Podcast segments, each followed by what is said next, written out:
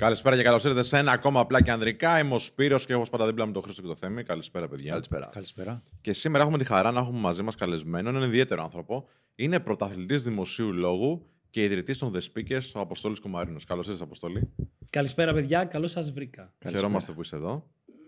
Και σήμερα θα συζητήσουμε για το πώς να ξεπεράσουμε το άγχος του δημοσίου λόγου που πολλοί από εμάς το έχουμε. Πάμε intro. Καλώς όρισες στην εκπομπή του Men of Style απλά και ανδρικά. Είμαι ο Σπύρος και θα είμαι ο κοδεσπότης σας στη μοναδική εκπομπή στην Ελλάδα που βλέπει τα πράγματα από ανδρική σκοπιά. Φλερτ, σχέσεις, ανθρώπινη συμπεριφορά, ανδρική αυτοβελτίωση, αλλά και απίστευτο χιούμορ και φοβερή καλεσμένη. Κάτσε αναπαυτικά και απόλαυσε. Πώς σου ήρθε η ιδέα, ρε, εσύ, να μπεις στη διαδικασία να γίνεις καλός στο δημόσιο λόγο; Νομίζω ότι δεν το κατάλαβα καθόλου. Ήταν το 2011 που απλώς νομίζω ότι τότε έψαχνα να βρω κάτι να, να κάνω, να εξελιχθώ, να καλυτερεύσω. Ήταν ότι είχα γυρίσει από την Ιταλία και έψαχνα να βρω κάτι το οποίο μου ταιριάζει. Κατάλαβα ότι φοβάμαι τότε να μιλήσω μπροστά στον κόσμο, ότι έχω ένα θέμα πάνω σε αυτό. Ωστόσο, από την άλλη, ήθελα πάρα πολύ να δω πώς μπορώ να το βελτιώσω. Και βρήκα έναν όμιλο ρητορικής στο Κολωνάκι και λέω: Οκ, πάμε να το κάνουμε. Στέλνω λοιπόν email, μου απάντησαν μετά από αρκετό καιρό και μου λένε θα γίνετε δεκτός μετά από δύο-δυόμιση μήνες. Και λέω δεν είναι δυνατόν να περιμένω δύο-δυόμιση μήνες για να πάω. Ωστόσο αυτό έγινε. Περίμενα. Ναι, ναι. Εντάξει, είναι, είναι νούμερο ένα φόβος για πολλούς ανθρώπους. Δηλαδή, αν μετά το θάνατο, ας πούμε, παίρνουν αυτό. Θυμάμαι μια φορά, έτσι να ξεκινήσουμε μια ιστορία. Ε, η πρώτη μου έτσι μεγάλη ομιλία με πολύ κόσμο τέλος πάντων ήταν στην Κρήτη, 13-14, πότε ήταν. Και είχε 250 άτομα από κάτω φάση. Και δεν το περιμένεις στην αρχή, αλλά μόλις βλέπεις το κοινό και να, αυτό το, το buzz που γίνεται, ας πούμε. Έτσι, ήταν και ο Χρήστος μαζί. Νομίζω ότι είναι 50.000 πρώτα απ' όλα. Ναι. Δεν νομίζω ότι είναι 250-300. Ναι. Και δίναμε σφαλιάρου ένας στον άλλο να συνέλθουμε λίγο, ρε παιδί μου, να πάρουμε τα πάνω μας. Το καταφέρατε όμως; Πω, πω, πω, πω. Γιατί είχαμε επιλογή; Σωστό και Δεν αυτό. είχα χορέψεις. Ναι, ναι, ναι. και δεν είχαμε, ας πούμε, και tips εκείνη την περίοδο. Δεν υπήρχαν speakers, ας πούμε, να μας πούν δύο πράγματα. Ναι, βέβαια. Έτσι είναι. Η αλήθεια ποια είναι; Ναι. Η αλήθεια είναι ότι αυτός ο φόβος ονομάζεται λεξοφοβία και είναι ο φόβος για την έκθεση μπροστά σε ανθρώπους που δεν γνωρίζουμε και το πώς θα εκλάβουν αυτά τα οποία θα πούμε. Τι λες ρε φίλε; Και είναι ο νούμερο ένα φόβος στην Αμερική και είναι πάνω από το φόβο του θανάτου. Άρα ισχύει ότι είναι ναι, ναι, πολύ. ναι, ναι. Ισχύει, ισχύει. Και είναι πιο έντονος, κατατάσσεται πιο ψηλά στις φοβίες από τον ίδιο το φόβο για θάνατο. Το να μιλήσω μπροστά σε κοινό, σε αρκετό κοινό. Πω, πω. Πόσο σου πήρε να το ξεπεράσει αυτό. Νομίζω αρκετό καιρό. Και πώς το Σίγουρα. ξεπεράσετε, τι ήταν η διαδικασία, ήταν απλά έκθεση; Υπήρχαν κάποιοι τρόποι έτσι λίγο πιο ιδιαίτεροι που μπορείς να μοιραστείς; Δεν θα ξεχάσω ποτέ την πρώτη μου, τη δεύτερη, την τρίτη ομιλία που θυμάμαι ότι συνήθως έτρεμα. Ή προετοιμαζόμουν μέχρι τελευταία στιγμή. Βέβαια, η αλήθεια είναι ότι αυτό το κάνω ακόμα και τώρα. Πάντοτε προετοιμάζομαι μέχρι και 5, 3, 2 λεπτά πριν ανέβω. Περισσότερο όμως σεβόμενος το χρόνο των ανθρώπων που μπορεί να έχουν διαθέσει για να με ακούσουν. Αυτό το οποίο με βοήθησε περισσότερο στο να χαλιναγωγήσω, γιατί θεωρώ ότι ο φόβος δεν φεύγει, Θεωρώ ότι απλώς χαλιναγωγείται ή ελέγχεται. Σχετίζεται με την προετοιμασία, νούμερο ένα. Και νούμερο δύο, ότι εγώ μέσω των The Speakers βρήκα και το είχαμε συζητήσει και στο live που κάναμε ακριβώς πριν ένα χρόνο, παιδιά, τον δικό μου σκοπό ζωής. Αυτό το οποίο λατρεύω, αυτό το οποίο αγαπώ να κάνω. Που έχει να κάνει με την προφορική επικοινωνία, που σχετίζεται με την προφορική επικοινωνία. Είτε μπροστά σε πολύ κόσμο, είτε αυτό που κάνουμε αυτή τη στιγμή. Θα επανέλθουμε στα, στα tips. Ε, Μιας και είπες όμως αυτό, θέλω να το συζητήσουμε. Ε, να πούμε στο κοινό αρχικά ότι τον Αποστόλη εγώ τον ξέρω από τα παιδικά μας χρόνια. Έτυχε να πηγαίνουμε στο ίδιο σχολείο. Χάθηκαμε βέβαια και κάποια στιγμή βλέπω στο ίντερνετ μία παρουσία online που λέγεται The Speakers. Στην αρχή, θα το πω δημόσια, το έβλεπα με σκεπτικισμό την προσπάθεια εδώ των παιδιών. Έτσι, το Αποστόλη και της ομάδας. Ε, γιατί, εντάξει, λίγο πολύ καταλαβαίνουμε όλοι ότι όλο αυτό το, το κομμάτι του coaching μπορεί να είναι και λίγο μόδα. Και λέω εντάξει, άλλη μια προσπάθεια. Δεν καταλάβαινα και πολύ. Ε, ίσως το κι εγώ. Ότι ξέρεις τι, αυτό είναι μια, ένας φόβος πολύ συγκεκριμένος για πολλούς ανθρώπους. Και βλέπω ότι ε, το έχεις εξελίξει πάρα πολύ. Αλλάζω γνώμη εννοείται. Και βλέπω ότι το στηρίζεις. Και βλέπω ότι υπάρχει και ανταπόκριση. Πάλι καλά που άλλαξες γνώμη στην πρώτη Ναι, φάση. εντάξει, εννοείται. ρε. Την αλήθεια λέμε εδώ, έτσι. Μα ξέρεις γιατί το λέω. Γιατί ρε φιλέ, και σε εμάς συμβαίνει αυτό. Σε εμάς συνέβη μάλλον αυτό. Πολλοί άνθρωποι μας αμφισβήτησαν στην αρχή, το βλέπαμε σκεπτικισμό, αλλά σιγά σιγά τα πράγματα άλλαξαν. Και αλλάζουν και σε σένα. Τι ήταν αυτό που πιστεύεις που έδωσε ένα έναυσμα στον κόσμο να ασχοληθεί περισσότερο με εσάς; Καταρχάς ήταν πάρα πολύ όμορφο το γεγονός ότι όταν μιλούσαμε στο τηλέφωνο, αλλά και σήμερα εδώ αναφέρεται η αλήθεια. Αναφέρεται δηλαδή αυτό που πραγματικά έχεις κατά νου, που νομίζω ότι είναι το πιο σημαντικό απ' όλα. Άρα λοιπόν ξεκινάμε από μια πολύ υγιής από μια πολύ υγιή βάση που έχει να κάνει με το πώς πραγματικά κάποιος μπορεί από τον χώρο, εσείς, σαν πρωτοπόροι σε αυτό το κομμάτι, να βλέπατε κάποιον άνθρωπο που εμφανίστηκε, κάποια ομάδα που εμφανίστηκε κάποια στιγμή στα κοινωνικά δίκτυα, λιγότερο έντονα, περισσότερο έντονα, δεν έχει σημασία, και το πώς αυτή η πορεία, αυτή η αγάπη, αυτό το πάθος μπορεί να εξελίσσεται κατά τη διάρκεια του χρόνου. Άρα λοιπόν είναι τιμητικό το γεγονός ότι το μοιράζεσαι, νούμερο ένα. Και νούμερο δύο, μπορεί και εμείς οι ίδιοι να μην είμαστε σίγουροι για τον εαυτό μας. Σαν speakers μιλάς. Ε; Σαν speakers, όταν ξεκινήσαμε. Εάν κάτι τέτοιο μπορεί να έχει απήχηση, εάν κάτι τέτοιο μπορεί πραγματικά να προσφέρει αξία. Και θέλω να μοιραστώ μαζί σας το εξής. Τον Αύγουστο του 2019 ήμουν διακοπές σε κάποιο νησί και τελείωναν οι διακοπές, οπότε άρχισα λίγο λίγο να σκέφτομαι αυτά τα οποία με περιμένουν καθώς θα γυρίσω πίσω στην πραγματικότητα. Θυμάμαι ότι μόλις είχαμε ολοκληρώσει την ιστοσελίδα μας. Που τότε θεωρούσα ότι ήταν ένα τεράστιο βήμα. Μπορεί να θεωρούσα κιόλας ότι χρειάζεται τώρα ή απλώς το Facebook page και είσαι μια χαρά. Δηλαδή, ήταν βήμα αυτό το ποσό τότε, θυμάμαι. Wow, έχεις ιστοσελίδα, εντάξει, μια χαρά είμαστε μέχρι εδώ. Θυμάμαι ότι δεν είχαμε ούτε ένα τηλεφώνημα, ούτε ένα email, κανένα session, τίποτα. Δεν υπήρχε κανένα ενδιαφέρον. Τίποτα. Από κανέναν. Ναι, ναι. Απλά έχει μια online παρουσία. Ναι, ναι. Ό,τι είχαμε στο Instagram. Και... Εκεί λοιπόν πίστεψα ότι αυτός ο σκοπός ή αυτό που είχα εγώ κατά νου και επειδή με ρώτησαν και πριν, πριν έρθω εδώ αναφορικά με τη διαφορά μεταξύ δημόσιας ομιλίας και προφορικής καθημερινής επικοινωνίας και το εάν το να εξελίξει κανείς τις επικοινωνιακές του δεξιότητες θα πρέπει να σχετίζεται επαγγελματικά με το λόγο, εμένα το δικό μου όραμα ήταν, είναι και θα είναι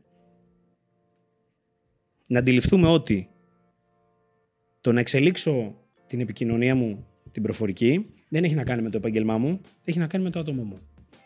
Αν θέλω να εξελιχθώ, αν θέλω να κάνω το επόμενο βήμα. Δεν σχετίζεται αν είμαι δικηγόρος, πολιτικός δημοσιογράφος και χρησιμο... στέλεχος επιχειρήσεων και χρησιμοποιώ επαγγελματικά την ομιλία μου.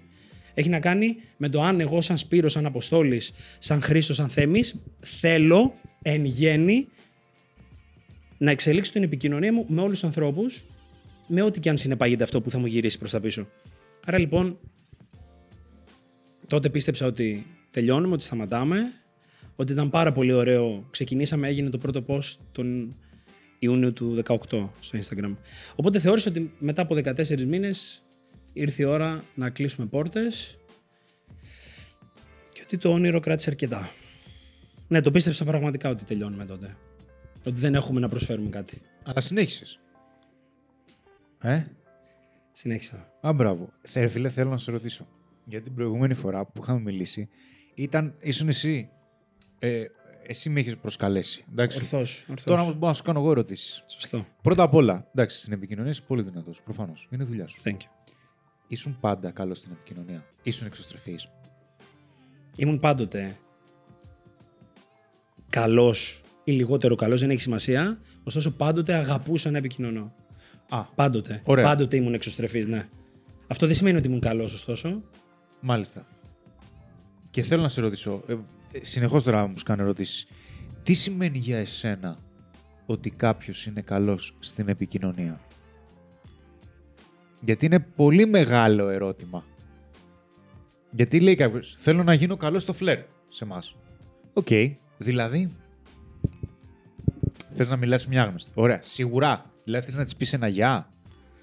Ε, όχι μόνο ένα γεια. Να σου πω και κάτι παραπάνω. Ναι, ωραία.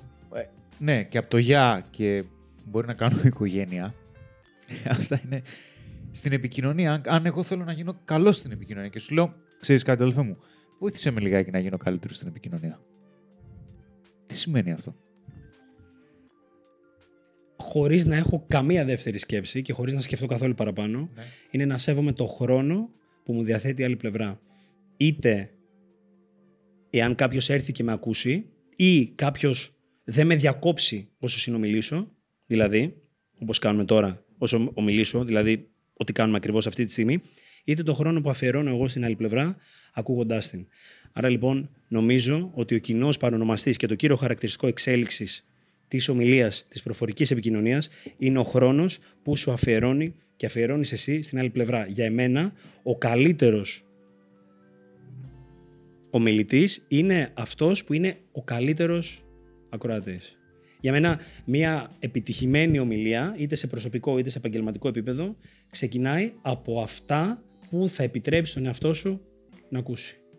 Θα μπορούσαμε να πούμε δηλαδή ότι η ποιοτική επικοινωνία είναι η ικανότητά μας να επικοινωνούμε με τον άλλον με τέτοιο τρόπο, ώστε να βρίσκεται μια λύση και για τους δύο, ώστε να πάμε κάπου καλύτερα. Δηλαδή, είναι κάτι που κάνει αυτό η επικοινωνία, είναι κάτι σημαντικό, υπάρχει και κάτι πιο σημαντικό που καταφέρνει η επικοινωνία; Αυτό που έθεσες τώρα, Χριστό, μου θύμισε μια πολύ επιτυχημένη διαπραγμάτευση. Μάλιστα. Δηλαδή, μέσα σε μια διαπραγμάτευση, ενώ πολλές φορές θεωρούμε ότι μια επιτυχημένη διαπραγμάτευση είναι να κερδίσω εγώ, Ναι. επί της ουσίας βλέπουμε ότι μια επιτυχημένη διαπραγμάτευση είναι όταν κερδίσουμε και οι δύο. Για- Διότι και οι δύο θα μπούμε σε ένα χώρο με ποια λογική; Ότι εγώ θέλω να κερδίσω την μπλε μάρκα και εσύ θες να κερδίσεις την κόκκινη μάρκα. Άρα και οι δύο έχουμε μια, ένα αμοιβαίο συνέστημα επιτυχίας. Ωστόσο, το μυστικό είναι ότι δεν μπορώ να κερδίσω εγώ αν και εσύ δεν κερδίσεις κάτι. Και νομίζω ότι με τον τρόπο που το έθεσες ταιριάζει πλήρως με το κομμάτι μιας επιτυχημένης επικοινωνίας, διότι και εκεί είναι δούνε και λαβίν. Είναι δίνω και παίρνω. Δίνω και παίρνω. Άρα ο τρόπος που θα σου συμπεριφερθώ ενδεχομένως μέσα σε μια ομιλία θα μου γυρίσει πίσω. Δηλαδή αν θα σε ακούσω, ο τρόπος που θα σου μιλήσω, αν θα σου δώσω χώρο. Να πούμε το εξής. Ο Κάρνεγκι, ο Ντέλ Κάρνεγκι, ένας από τους πρώτους ανθρώπους που άρχισαν να βγάζουν την δημόσια ομιλία από τα στενά, από τις αίθουσες διοικητικών συμβουλίων και να τη βάζουν στην καθημερινότητα. Ήταν από τους πρώτους στον πρόσφατο αιώνα, ο οποίος μίλησε για αναγκαιότητα εξέλιξης της επικοινωνίας στην καθημερινότητά μας και όχι μόνο επαγγελματικά. Ήταν αυτός λοιπόν που είπε ότι γενικότερα σαν άνθρωποι λατρεύουμε να μιλάμε για τον εαυτό μας. Δηλαδή αν μας αφήσουν θα λέμε εγώ, εγώ εμένα μου συνέβη αυτό, έχω αυτά τα θέματα με την εργασία μου, αυτά τα θέματα με την σύντροφό μου και προσπαθούμε μέσα από αυτό και να τραβήξουμε την προσοχή, αλλά να κάνουμε και τους υπολείπους να μας καταλάβουν. Και ειδικότερα τώρα περισσότερο από ποτέ που υπάρχει αυτή η έντονη διάσπαση προσοχής και λόγω της χρήσης των κινητών τηλεφώνων και της έντονης χρήσης των κοινωνικών, ηλεκτρονικών κοινωνικών δικτύων, δεν είναι εύκολο να μ' ακούσεις. Μμ; Δηλαδή, αν θέλω να μοιραστώ κάτι μαζί σου, δεν είναι εύκολο να μείνεις 10 λεπτά όπως κάναμε πριν για μια μισή ώρα. Ομονήθελε. Δεν ξέρω πότε μου συνέβη τελευταία φορά αυτό. Να κάτσουμε μια μισή ώρα χωρίς να κοιτάξεις κάποιος το κινητό του και να μπορούμε να επικοινωνήσουμε απευθείας. Αυτό, ωστόσο, στην καθημερινότητά μας σημαίνει έντονα. δεν έχουμε. Εμείς είμαστε επαγγελματίες και εσύ και εμείς της επικοινωνίας, έτσι. Στο, στην καθημερινότητα του ανθρώπου, του ανθρώπου που μας παρακολουθεί τώρα. Αυτό δεν είναι εύκολο. Και είναι πολύ σημαντική, σημαντικό να πούμε πώς θα μπορούσε να κρα- τραβήξει λίγο την προσοχή των ανθρώπων. Που θέλει να απευθυνθεί. Ωστόσο, να πω και κάτι πριν, ότι χτύπησε πάρα πολλές φορές πριν το κινητό σου. Γιατί ήταν μπροστά μας, στο αθόρυβο, αλλά δεν απάντησες, δεν ανταποκρίθηκες. Θεωρώ ότι αν το έκανες, η επικοινωνία μας θα ήταν εντελώς διαφορετική. Αν το έκανα κι εγώ ή αν το έκανε και ο Χρήστος. Θα ήταν εντελώς διαφορετικό το επίπεδο της συζήτησής μας αν ένας από εμάς είχε διακόψει. Μήπως γιατί υπήρχε και ένα επίπεδο σεβασμού; Ναι. Μήπως γιατί αυτό που συζητάγαμε το γουστάραμε κιόλας; Μήπως υπήρχε σεβασμός και γουστάραμε ο ένας τον άλλον γιατί επιλέξαμε να συζητήσουμε με συγκεκριμένους ανθρώπους. Δηλαδή πιστεύω ότι η επικοινωνία είναι κάτι πάρα πολύ απλό, αλλά είναι κάτι πολύ σύνθετο. Και επίσης, και επίσης, το θέμα είναι ότι αν εγώ θέλω να επικοινωνήσω σωστά και άμεσα, όπως και να μεταφράζεται το σωστά, δυστυχώς δεν εξαρτάται μόνο από μένα. Γιατί εγώ δεν μπορώ να είμαι υπεύθυνος για εσένα και ούτε μπορώ να γνωρίζω αν εσύ τελικά επιλέξει να απαντήσεις κλείσει σου. Άρα, εγώ μπορεί να έχω όλη την καλή διάθεση, να είμαι εκεί, να σου δώσω την προσοχή μου, να σε ακούσω και να μην είσαι εσύ. Θεωρεί, θα το θεωρούσα σέβεια αν απαντούσα. Θα, θα έριχνες το επίπεδο της επικοινωνίας από τη μεριά σου. Είπαμε δύσκολες Απλά ερωτήσεις, απλά και κεντρικά. ανδρικά. Έτσι, ωραία. Θα το θεωρούσα σέβεια. Ναι. Ναι. Ωραία. Και αν Δεν ήταν θα κάτι. έριχνα ωστόσο κανένα επίπεδο Θα το επικοινωνίας. συνέχισες. Αυτό ήθελα Θα να πω. ένιωθα ωστόσο ότι δεν μπορούμε να συνδεθούμε. Ότι είναι άλλες προτεραιότητές μας. Να σου Ναι. πω λίγο, επειδή και εγώ το βλέπω ασέβεια, αλλά καταλαβαίνω ότι ο άνθρωπος που έχω απέναντί μου δεν είναι τόσο εξειδικευμένος στην επικοινωνία και δεν το κάνει επειδή δεν με σέβεται. Το κάνει επειδή ίσως να το παρέσαι, ρε παιδάκι με το τηλέφωνο. Γιατί λοιπόν, αφού γνωρίζω θεωρητικά και είμαι περισσότερο εξελιγμένος επικοινωνιακά, να μην το προσαρμόσω έτσι ώστε να μην χαλάσω το διάβλο επικοινωνίας που έχουμε και αυτή τη γέφυρα. Πολύ σωστό. Συγκεκριμένο ο Σπύρος θεωρώ ότι ξέρει, οπότε. Ναι, ναι, μιλάω για άλλη περίπτωση. Εν Αν είναι με γέννη- κάποιος που. Ε, εν γέννη όμως, η αλήθεια είναι ότι δεν γνωρίζουμε καθόλου το πώς μπορεί να σκέφτεται η άλλη πλευρά, ιδίως όταν πρόκειται για μια νέα γνωριμία. Σε κάθε περίπτωση, η επικοινωνία για να αποκατασταθεί χρειάζεται περίπου κατά μέσο όρο 22 λεπτά και 15 δευτερόλεπτα. Δηλαδή να επανέλθει το αρχικό επίπεδο προσοχής, λένε οι έρευνες, στην συζήτηση που είχαμε, εάν κοιτάξω το κινητό μου σε σχέση με το να μην κοιτάξω το κινητό μου. Άρα λοιπόν εξ ορισμού και ο ένας από τους δύο να συνεχίσει κανονικά, το επίπεδο της συζήτησης δεν θα παραμείνει το ίδιο, διότι ο ένας θα έχει χάσει την αρχική του εστίαση. Ωστόσο, συμφωνώ απόλυτα ότι αρκετοί από εμάς δεν γνωρίζουμε γιατί το κάνουμε. Θεωρώ όμως ότι είμαστε όλοι σε θέση να καταλάβουμε ότι όταν συνομιλούμε με κάποιον και κοιτάξουμε το κινητό, σίγουρα εμείς διακόπτουμε την- την επικοινωνία. Σίγουρα εμείς θεωρούμε ότι το οποιοδήποτε ηλεκτρονικό κοινωνικό δίκτυο εκείνη τη στιγμή έχει προτεραιότητα και όχι αυτό που θα πει ο Θέμης. Μιλάω και για άλλα πράγματα. Εντάξει, μπορεί. Επειδή η επικοινωνία είναι τα πάντα, Μπράβο. μπορεί κάποιος να σου δώσει το χέρι χωρίς να σηκωθεί. Εσύ σηκώθηκες όταν μπήκα μέσα. Δεν θα το παρατηρούσα σε άλλο βαθμό, αλλά όσο περισσότερο εξελίσσομαι κι εγώ, το παρατηρώ. Και ξέρω ότι κάποιος, αν δεν σηκωθεί από τον καναπέ όταν το χαιρετήσω, δεν το κάνεις και εμένα για να με προσβάλλει. Απλά δεν είναι στη συνήθειά του. Ίσως να μην το γνωρίζει. Ίσως να έχει αποθηκεύσει ένα μοτίβο συμπεριφοράς το οποίο είναι λανθασμένο, χωρίς να γνωρίζει ότι κάνει λάθος. Χωρίς να γνωρίζει ότι δείχνει ασέβεια. Χωρίς να γνωρίζει ότι επικοινωνεί όλη αυτή την εικόνα. Άρα, εγώ δεν πρέπει να το διακρίνω. Μπορώ να καταλάβω αν ο άλλος με σέβεται, γιατί αν μου δώσει το χέρι έτσι δεν με σέβεται. Αν με κοιτάει, προφανώς και μου δίνει την προσοχή του. Το αν θα σηκωθεί ή όχι είναι στις μέρες μας λιγότερο παρεξηγήσιμο από ότι σε μια άλλη εποχή. Έχει να κάνει με την εποχή. Πολύ ωραίο αυτό που το, το πλαίσιο το οποίο θέτεις και θέλω να πω το εξής. Με οθείς να πω κάτι το οποίο μου συμβαίνει έντονα στην καθημερινότητά μου. Και αυτό έχει να κάνει με τις χασμοδίες των ανθρώπων.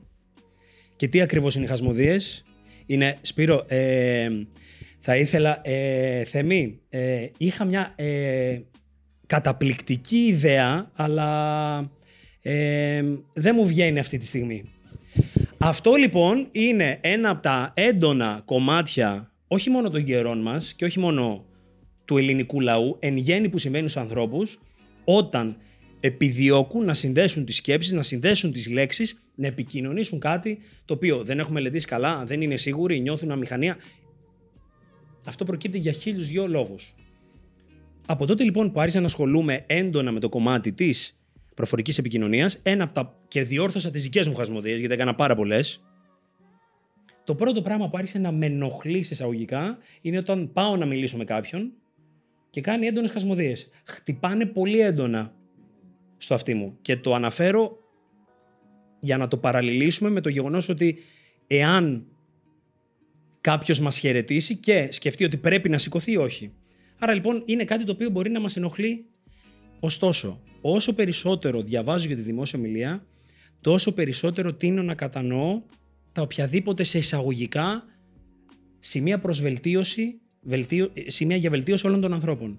Άρα λοιπόν, όταν το κάνει κάποιος αυτό, θα με τριγκάρει να ασχοληθώ περισσότερο. Θα με τριγκάρει να επικοινωνήσω περισσότερο μαζί του και ιδίως σε επικοινωνίες οι οποίες δεν είναι θετικές, δίνω περισσότερο χρόνο. Για να δω και το πώς θα ανταποκριθεί η άλλη πλευρά, αν εγώ ακολουθήσω έναν θεωρητικά πιο σωστό τρόπο. Κυριότερο όμως θέλω να δω πώς θα ανταποκριθώ εγώ σε δύσκολες συνθήκες. Είπες πριν, βέβαια, πριν την πω, ότι είναι πολύ σημαντικό στην επικοινωνία να ξέρουμε ότι είναι Δούνη και Λαβίν.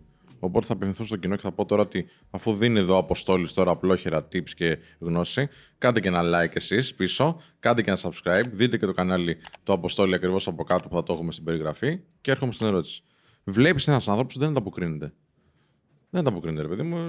Είναι λίγο ασεβής, με τον τρόπο που το συζητήσαμε, την ασέβεια τέλος πάντων τώρα, ή είναι λίγο έτσι, λίγο φλου. Αδιάφορος. υπάρχει κάτι που μπορείς να κάνεις. Να το φτάσεις σε ένα σημείο και μετά να πεις: ΟΚ, το αφήνω τώρα. Ποιο είναι αυτό το σημείο και πώς θα μπορούσες να το φτάσεις; Εγώ νομίζω, καταρχάς είναι δύσκολες ερωτήσεις, παιδιά. Στην πρώτη φάση. Έτσι. Λοιπόν, ΟΚ. Λοιπόν, νούμερο ένα. Αυτό που πάντοτε λειτουργεί για εμένα και μου συμβαίνει καθημερινά και φαντάζομαι ότι και σε εσάς συμβαίνει καθημερινά να δυσκολεύεσαι με αυτόν τον τρόπο. Δεν υπάρχει δηλαδή πιθανότητα, μάλλον σήμερα ή εχθές, να μην είχατε μια τέτοια επικοινωνία που δεν ήθελες να την πας άλλο ή που δεν έπαιρνες αυτό που ήθελες ή δεν υπήρχε σύνδεση με αυτό το άτομο. Εμένα μου συνέβη χθες το μεσημέρι που είχα ένα- μια τηλεφωνική επικοινωνία τέλος πάντων με κάτι το οποίο είχα παραγγείλει και είχαμε κάποιο θέμα στην ανταπόκριση. Υπάρχουν φορές που δεν έχω χειριστεί αποτελεσματικά και σωστά αυτή την επικοινωνία. Δεν είχα την απαιτούμενη υπομονή να το κάνω. Όταν ωστόσο το κάνω και είμαι εκεί 100%, νομίζω ότι το νούμερο ένα που κάνω είναι να δίνω αρκετό χώρο πέρα από τον χρόνο. Να δίνω χώρο στην άλλη πλευρά, έτσι ώστε να αναπτύξει πλήρως, ακόμα και αν νομίζω ότι το έχω καταλάβει, ή ακόμα και αν νομίζω ότι δεν οδηγεί κάπου, να ολοκληρώσει, να πει αυτά τα οποία θέλει. Εκεί υπάρχει πιθανότητα κάποιος να διεκδικεί έντονα το εγώ του. Να μιλήσει για τα υλικά του υπάρχοντα. Να μιλήσει για αυτά τα οποία έχει καταφέρει. Ή να επιμείνει ότι ο τρόπος που εξυπηρέτησε, που κινήθηκε, που συνέβη ό,τι συνέβη, ότι ήταν ο πιο σωστός. Πάντοτε όμως, όταν εκεί υπάρχει καμπύλη μάθησης, άρα λοιπόν όσο περισσότερο χώρο και χρόνο δίνω, τόσα περισσότερα μαθαίνω και κυριότερα απ' όλα μπορώ να διαχειριστώ περισσότερο τον εαυτό μου. Να πειθαρχήσω περισσότερο την οποιαδήποτε αντίδρασή μου. Γιατί πολλές φορές αυτό που μας συμβαίνει είναι να θυχτούμε ή να θεωρήσουμε ότι χάνω το χρόνο μου τώρα. Ή εγώ σκέφτομαι πιο γρήγορα από σένα. Άρα έχω καταλάβει τι εννοείς. Άρα ο χρόνος μου και ο χρόνος μου είναι πολύτιμος και. Ωραία. Οπότε εκεί επί της ουσίας αδικούμε την άλλη πλευρά και επειδή ποτέ δεν μπορούμε να ξέρουμε εάν εκείνη τη στιγμή ο Θέμης είχε μια καλή μέρα, πάνε όλα καλά τα πράγματα με το σπίτι του, με την οικογένειά του, με την προσωπική του ζωή ή και με την επαγγελματική του ζωή για το πώς μπορεί να νιώθεις σε ένα οποιοδήποτε επαγγελματικό περιβάλλον, δεν μπορώ να ξέρω τι τελικά τον ερέθησε, τον οδήγησε στο, στο, στο να φερθεί κατά αυτόν τον τρόπο.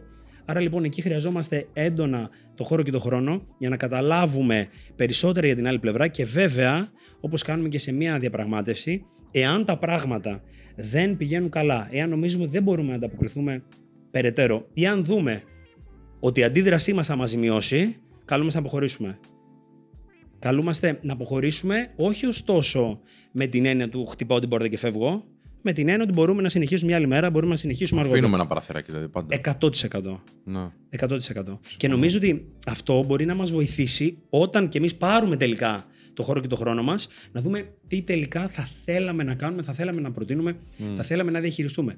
Για αναφερόμενο στο παραθυράκι πιο πριν, για να αφήσω το παραθυράκι της επικοινωνίας σε μια οποιαδήποτε δύσκολη ζήτηση, εάν έχω πει λόγια τα οποία δεν με εκφράζουν, Φέρνουμε ρήξη. Μπράβο, ναι, ναι, ακριβώς. Δεν μπορώ να το διορθώσω μετά. Και για όσους υποστηρίζουν ότι τα γραπτά μένουν, scripta manen, δηλαδή ότι περισσότερο ο γραπτός λόγος παίζει σημασία, να μας, να υπενθυμίσω και σε μένα ότι οι μεγαλύτεροι λόγοι που έμειναν στην ιστορία είναι προφορικοί. Του Lincoln, του Luther King, του Kennedy και, και ούτω καθεξής. Βλέπουμε λοιπόν ότι ναι, τα γραπτά μένουν, αλλά βλέπουμε επίσης ότι ο εμπνευσμένος προφορικός λόγος μπορεί να ταξιδέψει έντονα μέσα στον Βέβαια, χρόνο. βέβαια, συμφωνούμε απόλυτα. Εγώ συμφωνώ απόλυτα, αλλά θέλω να κάνω το δικηγόρο του διαβόλου. εντάξει. Μμ, μμ, μμ. Για ποιο λόγο να κάθομαι εγώ τώρα να κάνω υπομονή, να κάθομαι τώρα να βελτιώνω και όλα αυτά και να μην το κάνει ο άλλος; Το ίδιο μας λένε και εμά, ε. Γιατί να μην με κυνηγήσει η γυναίκα, ξέρω εγώ. Για ποιο λόγο να μπω σε αυτή τη διαδικασία, να κάθομαι να τον ακούω, να κάνω υπομονή, να σέβομαι, ενώ αυτός δεν κάνει το ίδιο; Γιατί όπως είπαμε πριν, τίποτα δεν μπορεί να γίνει μόνο από τη μια πλευρά. Άρα λοιπόν, αν θέλω να λειτουργήσει, είναι σαν να περιμένω κάτι να λειτουργήσει, ένα λουλούδι να ανθίσει και να λέω δεν πειράζει, θα ανθίσει μόνο του, δεν θα του ρίξω εγώ νερό. Ή θα περιμένω η επιχείρησή μου, η Men of Style, να μεγαλώσουν και τα σχετικά, αλλά κοίτα, τα χρήματα που θα βγάζω δεν τα ρίχνω μέσα. Ναι, Ας μεγαλώσει μόνο του. Κάνεις αυτό που ξέρεις να κάνεις καλά, αυτό που ορίζεις και βλέπεις τα αποτελέσματα. ναι. Είναι σημαντικό ωστόσο να καταλάβουμε ότι όσο περισσότερο συνεισφέρω όπως οποιοδήποτε κομμάτι στη ζωή, τόσα περισσότερα πράγματα κερδίζω. Άρα λοιπόν η επικοινωνία δεν λειτουργεί διαφορετικά από αυτόν τον νόμο. Είναι σημαντικό να βάζουμε μέσα πράγματα. μ, να κάνουμε εδώ Ναι, Πολύ. ναι, ναι, όλοι. και Βέβαια, εκεί μια επόμενη ερώτηση θα μπορούσε να είναι: ΟΚ, ρε μεγάλε, έκανα all-in και έχασα. Ωστόσο, όπως θα λέγατε και εσείς, θεωρώ, όταν χάνω, είναι μια τεράστια ευκαιρία για εξέλιξη, μια τεράστια ευκαιρία για μάθηση. Ή κερδίζω δηλαδή, ή μαθαίνω. Ή κερδίζω ή εξελίσσομαι. Όχι κερδίζω ή χάνω, κερδίζω ή εξελίσσομαι. Άρα λοιπόν, πολλές φορές. Και φαντάζομαι θα το έχετε ζήσει. Δεν με νοιάζει, ρε φίλε, Σον και αν κερδίσω. Με νοιάζει να εκφραστώ. Με νοιάζει να συνεισφέρω. Ε, πιστεύω ότι όταν ε, μπορείς και επικοινωνείς ποιοτικά, ε, αποκαλύπτεις κιόλας είναι και ένα φίλτρο. Δηλαδή, όταν εγώ θα κάτσω να συζητήσω μαζί σου και να σου πω, φίλε, έλα λιγάκι να κάτσουμε να βρούμε μια λύση. Γιατί παρόλο που λες βλακίες, έλα λιγάκι να το συζητήσουμε, να το βελτιώσουμε. Και εσύ δεν θες. Ίσως δεν ταιριάζουμε. Και το κομμάτι της διαφωνίας, που είναι δύσκολη η διαφωνία για μένα. Α, Βέβαια, εξαρτάται και... Είναι πιο εύκολο να διαφωνείς για ένα γεγονός. Αυτό έγινε ή δεν έγινε. Παρά για την άποψη που έχουμε για το γεγονός. Και μπορεί εσύ η άποψή σου να είναι άσπρο για το γεγονός. Εμένα να είναι μαύρο. Και εκεί ο σκοπός ποιος είναι; Καταρχάς, πριν απαντήσω σε αυτό, που είναι μια συγκεκριμένη τεχνική και να πούμε πώς λέγεται, θέλω να πω για την. που το έχουμε πει, 8, το έχουμε ακούσει 8 εκατομμύρια φορές, δεν πειράζει, θέλω να το πω, για την οπτική επαφή. Έχετε παρατηρήσει είτε πάνω είτε τώρα εδώ ότι κοιταζόμαστε στα μάτια; Βέβαια. Αυτή είναι μια καλή ερώτηση. Δεν χρειάζεται και να απαντήσουμε. ναι, ναι, ναι. Πάμε κοιταχτούμε. λοιπόν, να κοιτάξουμε από πίσω το, τον Pink Floyd. Φαντάζεσαι. Άρα λοιπόν, Να σου Θα μιλάω και να μπορούσα- κοιτάω εκεί. Πόσο αγένεια, φίλε. θα μπορούσα όμως, ωστόσο, για τον χύψη λόγο να κοιτάζω από πίσω τον Pink Floyd. Θα μπορούσε. Γιατί όμως θα συνέβαινε αυτό; Αυτό έχει ιδιαίτερη ουσία. Σαν άντρες, ο ένας προσπαθεί να επιβληθεί στον άλλον de facto. Από το πόσα γκολ έβαλε ε, ο Κατσουράνης το 2008 μέχρι πόσους πόντους έβαλε. άλλο. Με τους πόντους. Αυτό θέλω να σου πω. Αλλά στο μπάσκετ, στο Στο μπάσκετ, έβαλε, στο το μπάσκετ. άλλαξες. ωραία. μέχρι τι έκανε ο Λεμπρόν και ο Γιάννης και το καθεξής. Προσπαθούμε να επιβληθούμε χρησιμοποιώντας, λέει, συγκεκριμένα δεδομένα. Συνήθως Ναι, αριθμητικά. υποσυνείδητα, ναι. Συνήθως αριθμητικά δεδομένα. Το οποίο συνέβαινε από τα πάρα μα πάρα πολύ παλιά χρόνια που ο ένας προσπαθούσε να επιβληθεί του άλλου και ούτω καθεξής Ήταν με το θέμα κυνήγι επιβίωσης. και τα σχετικά. Και Ακριβώς. διόνυση του είδους. Εμείς λοιπόν ως άντρες έχουμε έμφυτο αυτό το κομμάτι, το να είμαστε πιο σημαντικοί, να επικρατήσει ενδεχομένως η γνώμη μας ή γενικότερα, ειδικότερα σε μια παρέα μεταξύ αντρών, αυτό που θα πούμε να είναι λίγο πιο... Όταν λοιπόν δεν μιλάμε μεταξύ ενός άντρα και μιας γυναίκας που είναι και πολύ πιο εύκολο να καταλάβουμε γιατί κάποιος, και εσείς το ξέρετε πολύ καλύτερα από μένα, κοιτάζει στα μάτια μια γυναίκα. Μεταξύ αντρών δεν είναι κάτι το οποίο συμβαίνει συχνά. Το οποίο όμως δείχνει αλληλοσεβασμό, δείχνει αλληλοεκτίμηση Σε υπολογίζω. Ακριβώς. Ακριβώς και κάνω και λίγο πίσω. Δηλαδή, είμαι ΟΚ, ρε παιδί μου. Δεν θέλω να πάω από πάνω σου. Ναι, ναι. Δεν θέλω να πω εγώ κάτι πιο βαρβάτο από σένα. Πάρ το χρόνο σου. Μίλα. Είμαι μαζί σου. Το οποίο είναι πάρα μα πάρα πολύ ωραίο. Δεν είναι κάτι το οποίο μπορεί να συναντήσουμε πολύ συχνά. Και Χρήστο, με ρώτησε προηγουμένως. Για διαφωνία. Γιατί, για παράδειγμα, ε, εσένα σου αρέσει να αφήνεις τις μάρκες εδώ, αλλά δεν είναι κάτι που είναι τακτικό. Είναι τσαπατσουλιά. Εμένα, πες ότι το κάνω εγώ. Εντάξει, τα έχω, τα έχω έτσι συνέχεια. Λερώνω το χώρο. Και αυτό που κάνω εγώ δεν το καταλαβαίνω. Έχουμε μια διαφωνία. Έρχεσαι εσύ και μου λες είσαι τσαπατσούλης. Το οποίο είναι κριτική. Και απλά σου δίνω... Μου λες καλύτερα να το έχεις έτσι. Και σου λέω ποια είναι η διαφορά; Και μάλλον δεν θα το λύσουμε ποτέ έτσι κατά αυτόν τον τρόπο. Και νομίζω ότι έντονο κομμάτι ποσοστό των επικοινωνιών, επικοινωνιών μας μέσα στην ημέρα είναι αυτό. Είναι λογικό γιατί έχουμε χιλιάδες διαφορετικά ρεθίσματα. Και σαν άνθρωποι παλεύουμε μέσα στην ημέρα έχοντας αναπτύξει συγκεκριμένες άμυνες όπως είναι το να είμαστε επιφυλακτικοί ή το να έχουμε απουσία κατανόησης, προσπαθούμε ασυνείδητα να προστατέψουμε τον εαυτό μας από τα χιλιάδες ερεθίσματα που δεχόμαστε εκεί πέρα έξω. Διαδίκτυο, κοινωνικά δίκτυα, τηλέφωνο, email, όλα τα πάντα, όλα αυτά που μας παίρνουν ενέργεια και καλούμαστε να ανταποκριθούμε. Υπάρχει λοιπόν μια τεχνική η οποία ονομάζεται Ransberger Pivot και έχει να κάνει ακριβώς με το κομμάτι της διαφωνίας. Εάν λοιπόν εσύ συνεχίσεις και πεις, κοίτα φιλέ, εμένα οι μάρκες μου θέλουν να μπουν εδώ. Τέρμα. Και εγώ συνεχίζω και πω, οι μάρκες μου θέλουν να μπουν εδώ, δεν πρόκειται να καταλήξουμε σε ένα κοινό σημείο συμφωνίας, που είναι αυτό που χρειαζόμαστε εάν είμαστε ζευγάρι, εάν συνεπάρχουμε σε μια επιχείρηση, εάν για να προχωρήσω χρειάζομαι την γνώμη, τη σύμφωνη γνώμη του Θέμη. Δεν γίνεται.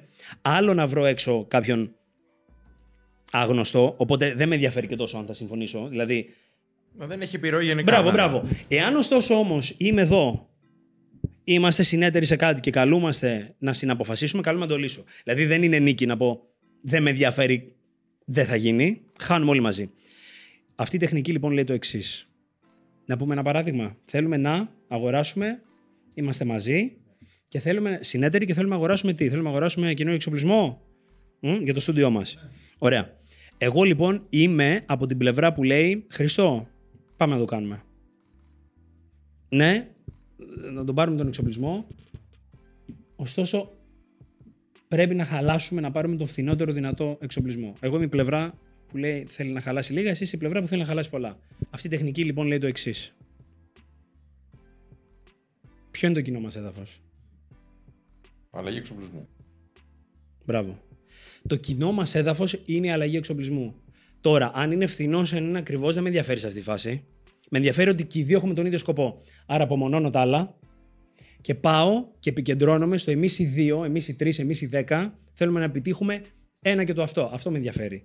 Με το που το ρίξω αυτό στο τραπέζι, επί τόπου οι υπόλοιποι είμαστε λίγο πιο άνετοι. Άρα λοιπόν λέει η τεχνική, αν έχεις διαφωνία, πήγαινε να βρεις το κοινό έδαφος και ξεκίνα από αυτό. Ναι. Βρίσκω το κοινό έδαφος, λέω ότι δεν θέλω να πάω αντίθετα την άλλη πλευρά, ούτε ότι διαφωνώ. Το διαφωνώ γενικότερα είναι μια λέξη κόκκινο πανί. Μπορώ να πω τη γνώμη μου. Δεν είναι ανάγκη να πω διαφωνώ. Γιατί να πω διαφωνώ; Δεν μπορώ να πω έχω μια άλλη οπτική, να μοιραστώ μαζί σου τη γνώμη Ναι, μου. ναι. Γιατί πρέπει να πω διαφωνώ; Είναι Το και δυνατή διαφωνώ, ναι, το διαφωνώ. ΟΚ, μπορείς να το κάνεις, εννοείται, δεν απαγορεύεται. Ωστόσο, πρέπει να ξέρουμε ότι διαφωνώ. Την άλλη πλευρά θα αρχίσει να τη ζορίζει λίγο-λίγο. Λίγο-λίγο. Μέχρι να αρχίσει κάποιος να φωνάζει, να υψώνει τον τόνο της φωνής και τα σχετικά. Άρα λοιπόν, αν εγώ πω ότι το μόνο που με ενδιαφέρει είναι εμείς, σαν ΜΟΣ, να δίνουμε ένα καλύτερο αποτέλεσμα, θα ξεκινήσω με το Χρήστο να μιλάμε μαζί υπό άλλη βάση. Και λέει, βρίσκουμε το κοινό έδαφος και μετά αρχίζω και αναφέρω τα επιχειρήματά μου γιατί προτιμώ, γιατί προτείνω. Λέω ότι δεν διαφωνώ, λέω ότι συμφωνώ ως προς το κοινό έδαφος και μετά αρχίζω να επιχειρηματολογώ, να χτίζω το δικό μου επιχείρημα γιατί προτείνω ότι, χρειά... ότι θέλουμε έναν πιο φθηνό εξοπλισμό ή έναν πιο ακριβό εξοπλισμό αναλόγως της θέσης μου. Οπότε εδώ ε, α- αποκαλύπτεται κάτι το οποίο είναι πάρα, πάρα πολύ σημαντικό. Ίσως το πιο σημαντικό σε μια διαφωνία ή επικοινωνία. Ο σκοπός δεν είναι να γίνει το δικό σου. Μπράβο. Ο σκοπός είναι να επιτευχθεί το καλύτερο για το κοινό έδαφος που αποφασίσαμε. Δεν έχει σημασία αν έχεις δίκιο ή όχι. Ή αν έχω δίκιο εγώ ή αν θα γίνει το δικό μου. Σημασία έχει αν θα γίνει αυτό που εμείς οι δύο αποφασίσαμε ότι θέλουμε να κάνουμε με τον καλύτερο δυνατό τρόπο. Γιατί πολλές φορές βλέπω, ακούω ανθρώπους που τους ενδιαφέρει περισσότερο να αποδείξουν ότι έχουν δίκιο και να μην δημιουργηθεί μια λύση από αυτή τη συζήτηση. Και μιλάνε αιωνίως. Για πάντα. Διαφωνούν. Ρε παιδιά, για ποιο λόγο διαφωνείτε, ξέρετε; Όχι. Εμένα μου έρχεται κατευθείαν αυτό που έχει πει και ο φίλος μας, ο Στέφανος Ξενάκης, που έχει αναρτήσει πάρα πολλές φορές. Θέλεις να έχεις δίκιο ή θες να είσαι ευτυχισμένος. Και νομίζω ότι συνδέεται πλήρως με αυτό που είπες και με αυτό που, που εξήγησες. Και αν καταλάβουμε ότι τελικά το τι σημαίνει δίκιο είναι εντελώς σχετικό και το ότι μπορεί και εμείς οι ίδιοι να έχουμε παρασυρθεί από την ημέρα, από τα συναισθήματα ή από κάποια πράγματα τα οποία μπορεί να μην αληθεύουν στο τέλος της ημέρας, θα μας βοηθήσει πάρα πολύ τι να κάνουμε, να επαναπροσδιοριστούμε πάνω σε κάτι το οποίο επιθυμούμε να κερδίσουμε. Γιατί πολλές φορές, δεν ξέρω αν έχει συμβεί και σε εσάς, μπαίνουμε σε συζήτηση μόνο και μόνο για να επιβληθούμε. Για να κερδίσουμε έτσι. Γιατί εγώ έχω μάθει να, να επιβάλλομαι, ρε παιδί μου. Έχω μάθει να. Εμένα περνάει η γνώμη μου. Και συνεχίζω και το κάνω, χωρίς όμως αυτό να μπορεί να έχει ουσία πολλές φορές. Ή γιατί περιβάλλομαι από ανθρώπους που μου το δίνουν. Μου λένε ναι. Έλα, Αποστόλη. Ναι. Τι θέλουμε, να, τι θέλουμε να κάνουμε, αυτό, ναι, θα μας πει ο Αποστόλης. Δηλαδή, να είμαι σε ένα περιβάλλον που μου το επιτρέπει και όταν πάω να βγω από αυτό, τελικά εκεί να την πατήσω. Γιατί η ουσία δεν βγαίνει από τη συμφωνία πολλές φορές. Η συμφωνία βγαίνει, όπως λέγαμε και πριν, μέσα από την ανταλλαγή απόψεων. Μέσα από την σε εισαγωγικά διαφωνία, που εκεί θα βγάλουμε ένα αποτέλεσμα που δεν είχαμε προηγουμένως. Μάλιστα. Εκεί σε αυτό λοιπόν, στην ανταλλαγή απόψεων, πώς δημιουργούμε κοινό έδαφος; Δηλαδή, συνήθως το έχω αντιληφθεί από ανθρώπους που δεν είναι τόσο κακοί στην επικοινωνία, γιατί ο κακός, αυτός που δεν το έχει καθόλου με τίποτα, το καταλαβαίνει, λέει χρειάζομαι αλλαγή. Εκείνος που είναι λίγο καλός, αλλά είναι κάποια πράγματα που δεν του κολλάνε, δεν καταλαβαίνει ότι πρέπει να αλλάξει κάτι. Και όταν συζητάμε για επικοινωνία, μου λέει, Έλα μωρέ, θα σκέφτομαι τα πάντα, τι να πω, τι να κάνω, να είμαι κύριος της λέξης μου. Δεν είναι τόσο πολύ φόρτο στον εαυτό μου. Χάνεται ο αυτορμητισμός. Αλλά δεν μπορούμε να δημιουργήσουμε ένα κοινό έδαφος εκεί, στο να τον οθήσω, επειδή μου αρέσει να βοηθάω τον κόσμο να εξελίξει τις επικοινωνιακές του δεξιότητες. Πώς δημιουργούμε λοιπόν ένα κοινό έδαφος; Εγώ νομίζω ότι σε πρώτη φάση οι περισσότεροι από εμάς, εάν δεν έχουμε εντρυφήσει, αν δεν μας αρέσει η προφορική επικοινωνία, θα κουραστούμε και θα θεωρήσουμε εξ αρχής ότι αυτό είναι επιτιδευμένο. Δεν πρόκειται να το κάνω. Δεν πρόκειται να μελετήσω. Θα βγει ψεύτικο. Εγώ θέλω να είμαι αυθόρμητος, θέλω να είμαι ειλικρινής, θέλω να είμαι αληθινός. Πολλοί από εμάς θεωρούμε ότι αν σκεφτούμε λίγο παραπάνω τις σκέψεις μας ή τα λόγια μας, θα βγούμε ψεύτικοι. Ότι δεν θα βγούμε αληθινοί. Ή ότι μπορεί να έχουμε κάποιο σχέδιο στο μυαλό μας και ότι μπορεί να κορυδέψουμε την άλλη πλευρά. Ωστόσο, κάτι τέτοιο δεν ισχύει. Είναι πολύ σημαντικό όλοι μας να καταλαβαίνουμε ότι αυτό που πρόκειται να πούμε και αυτό που πρόκειται να εκφράσουμε, βέβαια και καλείται μέσα να έχει σκέψη, να έχει χρόνο, κυρίως για να προστατέψουμε εμάς. Αλλά όταν έχουμε. Για να απαντήσω στην ερώτησή σου στο πώς βρίσκουμε το κοινό έδαφος, νούμερο ένα, καλούμαστε και εμείς εκεί ε, να το αναδείξουμε. Καλούμαστε και εμείς εκεί να σκεφτούμε το ποιο είναι αυτό το έδαφος σε εισαγωγικά, ποια είναι αυτή η πλευρά, ποια είναι αυτή η άποψη που μπορεί να ξεκλειδώσει τον άλλον, αλλά εάν κάποιος υποστηρίζει έντονα ότι το να ασχοληθώ με την ανάπτυξη της προφορικής επικοινωνίας είναι κάτι ασήμαντο ή είναι κάτι το οποίο θα με αλλάξει και δεν θα μου πάρει τον αυτορμητισμό μου και την αλήθεια μου, να υπενθυμίσω ότι αν εγώ αυτή τη στιγμή αρχίσω και σας μιλάω άσχημα, θα τελειώσει το podcast. Θα τελειώσει το βίντεο, sorry. Δηλαδή, μπορώ πολύ άμεσα αυτή τη στιγμή και εσείς από την πλευρά σας να διακόψετε αυτό που ζούμε. Έτσι απλά. Άρα λοιπόν, αν κάποιος θεωρεί ότι η προφορική επικοινωνία είναι κάτι το οποίο αξίζει να μην του δώσουμε σημασία, ας χρησιμοποιήσει τώρα μια άλλη λέξη να δούμε αν θα αλλάξει η πραγματικότητά μας. Ναι, ναι, έτσι, έτσι. Και αν θα με ξανακαλέσετε ναι, για βίντεο. Εννοείται, εννοείται. Ναι. και κόβε, δεν κόβεται μόνο η διαδικασία της επαφής. Κόβεται η απόλαυση που μπορεί να έχεις με έναν άνθρωπο ας πούμε, που περνάς καλά. Και Σπύρο, να σου πω κάτι.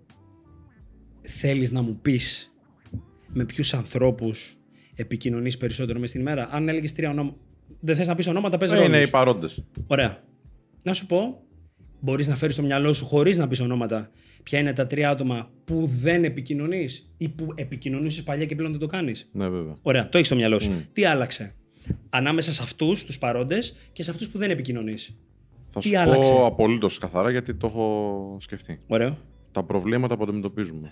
Εγώ και αυτοί. Ωραία. Άρα, εσύ έχεις κάποια άλλα πράγματα στο μυαλό σου, εκείνη κάποια άλλα. Αυτό είναι απολύτως OK. Να σε ρωτήσω, ο λόγος που δεν επικοινωνείς είναι λοιπόν ότι ζείτε μια άλλη καθημερινότητα. Αυτό σε οθεί τι, να μην θες να μάθεις νέα τους, Ε, πιστεύω ότι δεν Τι θα σε- συνδεθώ. δεν θα συνδεθείς. Και αυτή άρα, μαζί μου. Άρα έχεις ελαχιστοποιήσει την επικοινωνία σου, έχεις απομακρυνθεί. Αντιλαμβανόμαστε λοιπόν όλοι ότι όταν μειώνω την επικοινωνία μου με κάποιον, συμβαίνει κάτι όχι πολύ θετικό. Έχω απομακρυνθεί, Ναι, ναι. δεν νιώθω πολύ καλά μαζί σου; Μα σκέτο αν είναι επιλογή. Μπράβο, όχι, έχουμε ναι. τσακωθεί. Ή κάποιος από τους δύο δεν βρίσκεται πλέον εν ζωή. Ναι, βέβαια. Θέλω να το χτίσω λίγο. Και θα πω το εξής. Αν και ξέρω την απάντηση, αλλά οφείλω για το κοινό να το πούμε.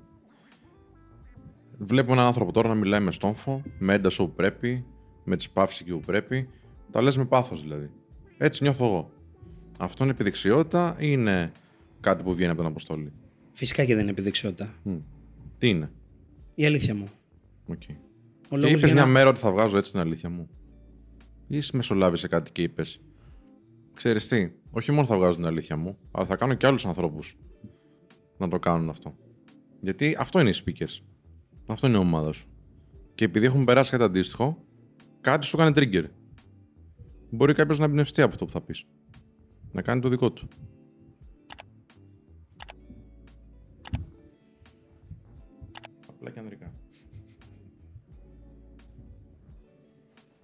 Καταρχάς, κάποιος που πάει να εκφράσει την αλήθεια του, θεωρώ, το πρώτο πράγμα που μπορεί να νιώθει είναι ότι δεν είναι τόσο σημαντική η αλήθεια μου. Ή ότι μπορεί να μην ενδιαφέρει και κανέναν. Γιατί δεν έχω κάτι σημαντικό να πω. Εγώ προσωπικά, γιατί για τον εαυτό μου μπορώ να μιλήσω αυτή τη στιγμή, είναι ότι πέρασα μέσα από αρκετά στάδια για να καταλάβω εάν αυτό που λέω μπορεί να έχει αξία. Πιστεύω εγώ ίδιος αυτό που κάνω; Και εκεί είναι νομίζω η κύρια απάντηση. Όταν δεν πιστεύουμε εμείς οι ίδιοι σε αυτό που κάνουμε, εννοείται ότι δεν θα πιστέψουν άλλοι άνθρωποι. Το ξέρετε, γιατί χτίσατε κάτι από το μηδέν.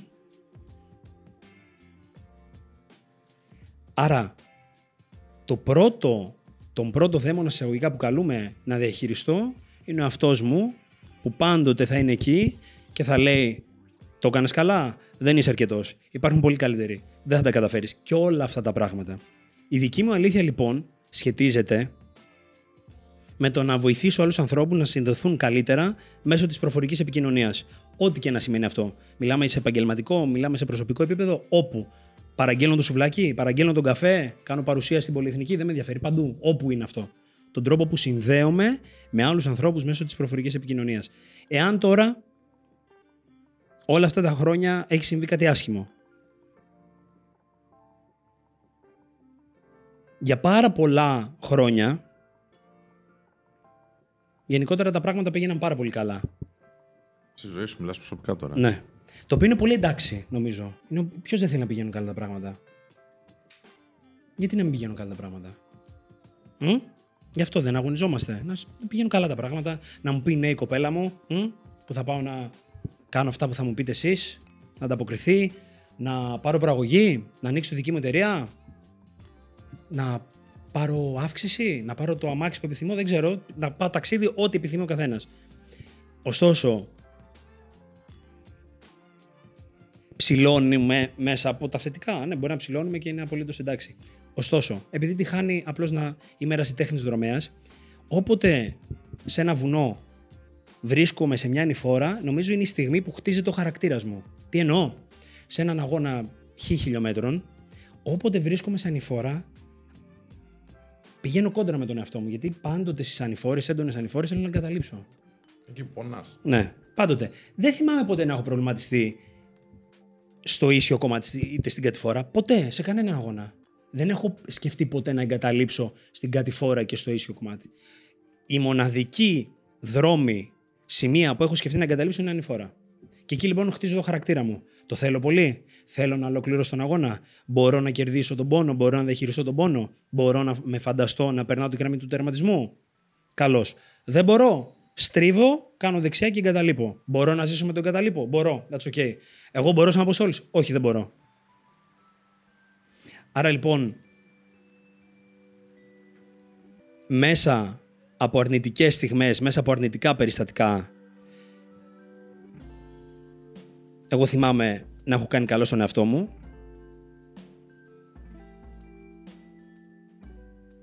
Και επειδή συνέβη κάτι πολύ πρόσφατα,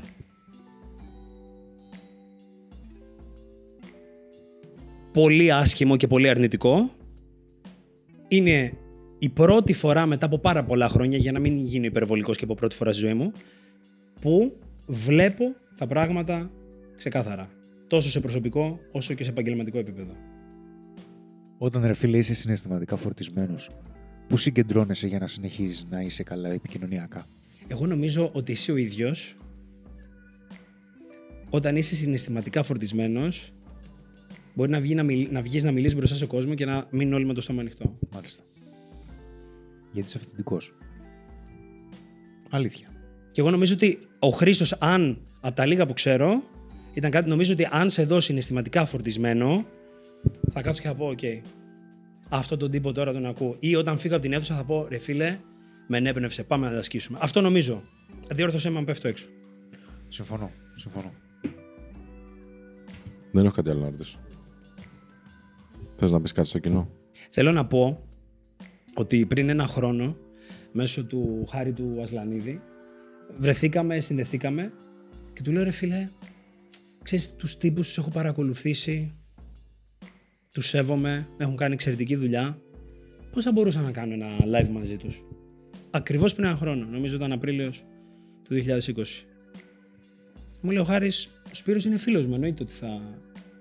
Και θυμάμαι όταν μίλησα μαζί σου,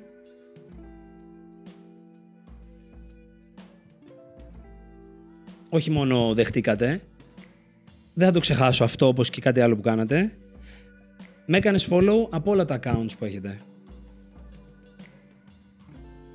Ήταν το landmark, ήταν το milestone για σας γι' αυτό. Με έκανες follow από όλα τα accounts και μου λες συν 4 συν 3 followers. Πας στα 10.000 για το swipe up. ναι.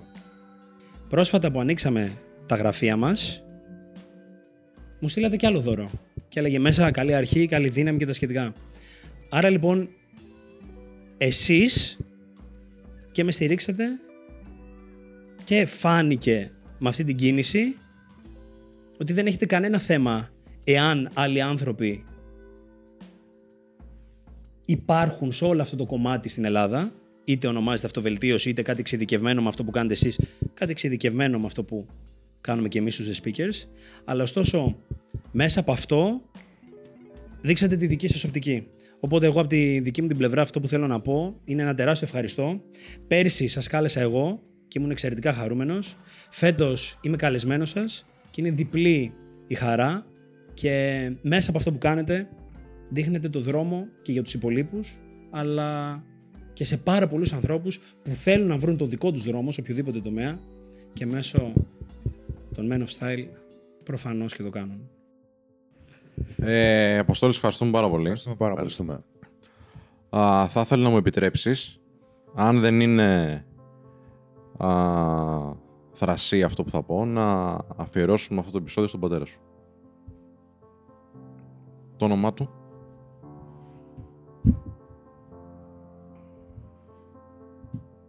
Σπυρίδων, να το αφιερώσουμε. Έχει δύο όνομα τον πατέρα μου. Ρε φίλε. Σπύρος Κουμαρίνος, να το αφιερώσουμε. Θα ήταν Αφιερωμένο. Αφιερωμένο λοιπόν, στη μνήμη Τώρα του. ανατρίχιασα.